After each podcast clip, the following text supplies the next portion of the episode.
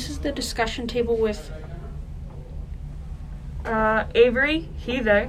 Ripley, they, them, River, she, her. and we'll be talking about mental health and LGBTQ plus topics on this podcast. For this episode, we will be talking about how to help with panic and anxiety attacks. Symptoms of a panic attack include a pounding heart, palpitations, rapid heart rate, sweating, shaking and trembling, difficulty breathing and feeling as if you're choking or being smothered, chest pain or discomfort, nausea, an upset stomach, feeling dizzy, lightheaded, and faint, feeling unsteady, chills or hot or feeling hot, numbness or tingling, feeling as if things are unreal, feeling detached from yourself, fear of losing control or going crazy, or fear of dying. Mm. We are uh, uh, we are also going to talk about all the ways to stop a panic attack in the moment. Deep breathing, uh, hands on the head to open up the lungs. Most people like to curl up on themselves when they're having a panic attack, and this is counterproductive for deep breathing. Find a focus object. Get your mind off of what's happening inside of your head. Uh, picture your, happy place. If your environment is chaotic, maybe lots of stimulation and noise, you may want to uh, recede into your head and picture your happy place. For example, mine is a field with long grass and flowers and gentle wind with no one in it except me. So, like, it's usually when I'm having a panic attack, I'm usually either like in my room, which is very messy and not very nice, which I could I could help that, but I don't. Um, and like I'm you I've I had I don't think I've ever been in a long grass field with flowers and gentle wind, but that sounds nice. yeah, it sounds it sounds Sounds very pretty. nice. And Reminds me of the sound of music when she's like walking in the grass. yeah, Yeah, it reminds me of the sound of music. That I- was- yeah, and then Um, another one, another happy place is this one's mine is listening to music, just like being in a room by myself, lights off, and my eyes are just closed, and I just have that one song on repeat, and I'm just picturing myself somewhere else while that music is playing in the background. So I'm calming myself down. It works really well. Uh, uh, yeah, I'll usually do the same thing. Like uh, maybe lights off, or like I'll lie on the floor because it's cooler there, and just Yeah. try to focus really. Um, another uh, way to help stop a panic attack is to keep lavender on hand and use it. Um, you want? Uh, so for me, this one actually helped, no matter if it's real or not. So I used to have a cloth absolutely doused in lavender essential oil. And even if it doesn't really do anything, like there's no facts behind it, it's the placebo effect that makes me feel better. So if you are prone to uh, panic attacks, maybe buy some lavender essential oil. They're really small bottles, but there's a lot in it. Uh, maybe a bunch of lavender. Uh, maybe not lavender perfume because Is that might not have real lavender in it. I don't think any perfume that actually has like say has like roses and stuff in it actually have real flower scents in it. Yeah. I just think they just use that as a scent to just make it sell. Yeah. So you can maybe make lavender perfume just by buying the essential oil and putting it in something. I don't know how to make perfume. you know. um, but in- general, just buy some form of lavender and keep it on hand if you're prone to panic attacks. Um, another way to help with panic attacks is having a mantra, like focusing on something other than the panic attack will help. Uh, for example, make the mantra before uh, a panic attack, like this too shall pass. Uh, so those are five ways to help a panic attack. But how do you help someone else who's having a panic attack? So those were five ways to help yourself. But this is how to help other people. So one is to be predictable. So don't do something out of the ordinary while they're having a panic attack. Say, for example, if they have medication that helps them in the moment, uh, which is a thing, you can have anti-anxiety medication that helps you um, in the moment of a panic attack. Uh, I learned that from my doctor after having a panic attack. um, so instead of just rifling through their bag, you can say, I'm going to go through your bag to find your medication. So, second thing is always ask what they need. Don't assume that you know what they need. For example, don't touch them until they've said you can because some people feel really like their skin crawls, and if you touch them, it's really not going to be very It's productive. sometimes touch can trigger the panic attack. Yeah. So So don't touch if they haven't said that you can.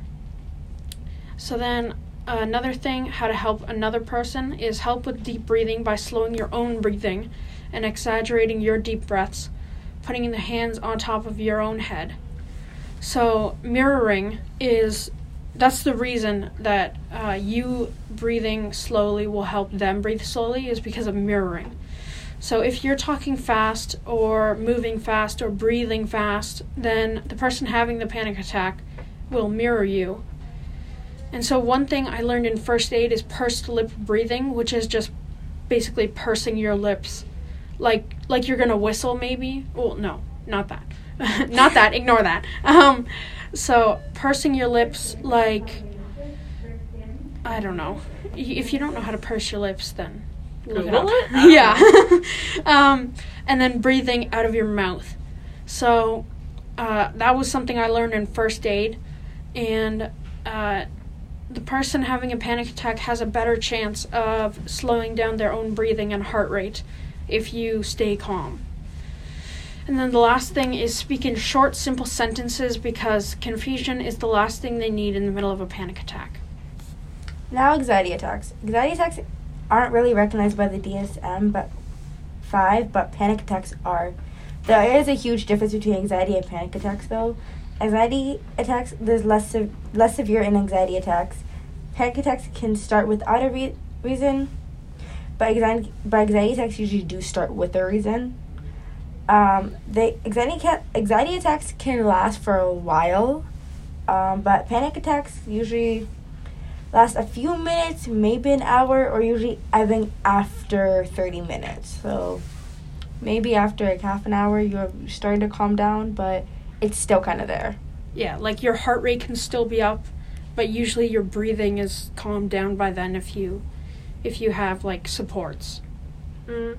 How to help with anxiety attacks. All the ways to help with a panic attack still apply.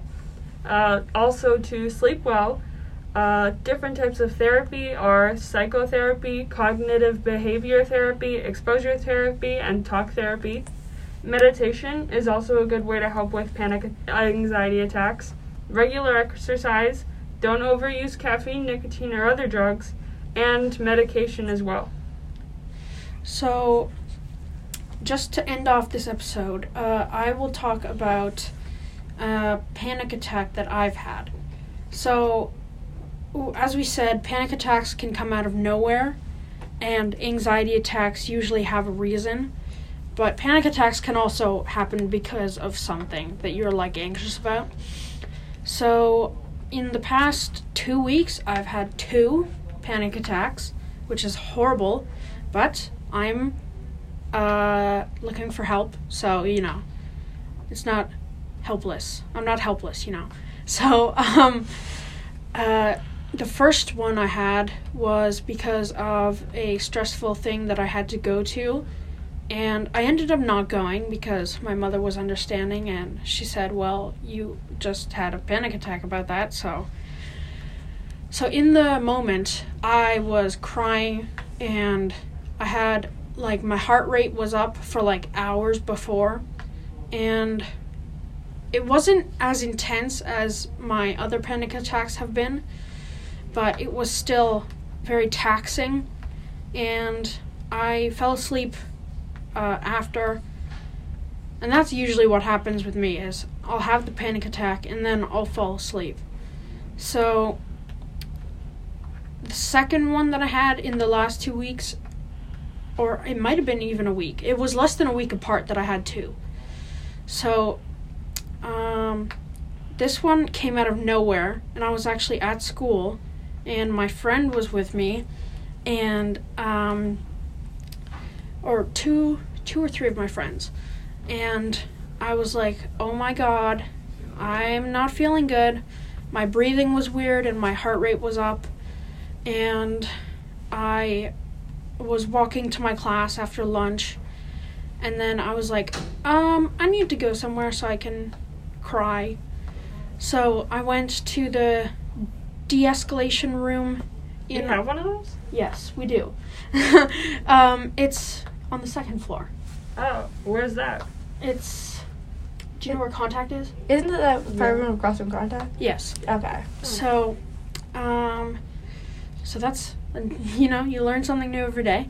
Um, so I was in the room, and one of the teachers at our school um, told me to put my hands on top of my head and start breathing deep, and it helped a lot because I was like I was cr- uh, what's the word? I was slouching, and I was like I was holding my face to like stop my tears from falling down into my mask, and I I was like gripping my ribs with my arms, and like were like my elbows were pressing into my ribs, so that was Ouch. counterproductive. Yeah. so I was told to put my hands on top of my head and do deep breathing, and that really helped. And then I I eventually stopped crying, and the we talked about why I had the panic attack and like like what was wrong. And the first thing was like was it because you were eating? And I was like no. And then it's like is something happening that's making you anxious and I was like yes and I'm not going to go into that on a podcast because that's weird but um so the reason I have panic attacks is because I actually have generalized anxiety disorder. So, anxiety and panic attacks can come from that. Uh, They can come from anxiety disorders. There's also a thing called panic disorder. So, that is a disorder where you panic a lot. So, if you have enough panic attacks in a short amount of time, you can probably get a diagnosis and like medication and treatment for that. So if you're listening and you're thinking, well, I've had those symptoms a lot, then maybe go to your doctor because Don't you know self-diagnose like that, but don't self-diagnose. Go to your doctor. Yeah. But also, self-diagnosing is not the worst thing. It's not like a terrible thing, like especially if you can't go get like a proper diagnosis. Yeah. It's just you should do a lot of research first, Yeah. or just like guessing off of the internet. that could be a whole topic in itself. So, self-diagnosing that's a it's a very interesting topic. Yeah. Um, but the point is, don't just go around saying like, "Oh my God, I have panic disorder." Just go to your doctor. And if you have like an unsupportive family or anything, then maybe if you're over 16, I think you can go to the doctor by yourself in Ontario. Can you? Yeah. Huh. So Pretty sure. yeah, so you can make your own medical decisions for yourself. If you're under that age, uh, good luck.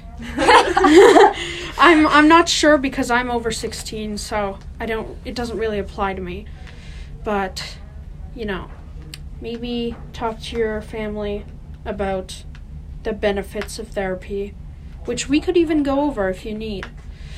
I don't think you can comment on our podcast yet, but Suggestions are always open. If I'm not mistaken, we should be having an email up so you can email us the suggestions of what you want to hear on the podcast. So maybe we will have our email in our podcast next episode, but we don't have it yet. So, uh, okay, I don't know. I think we're good. okay. So that's the end of our fourth episode. River, she, her. Ripley, they, them. And Avery, he, they. Signing off.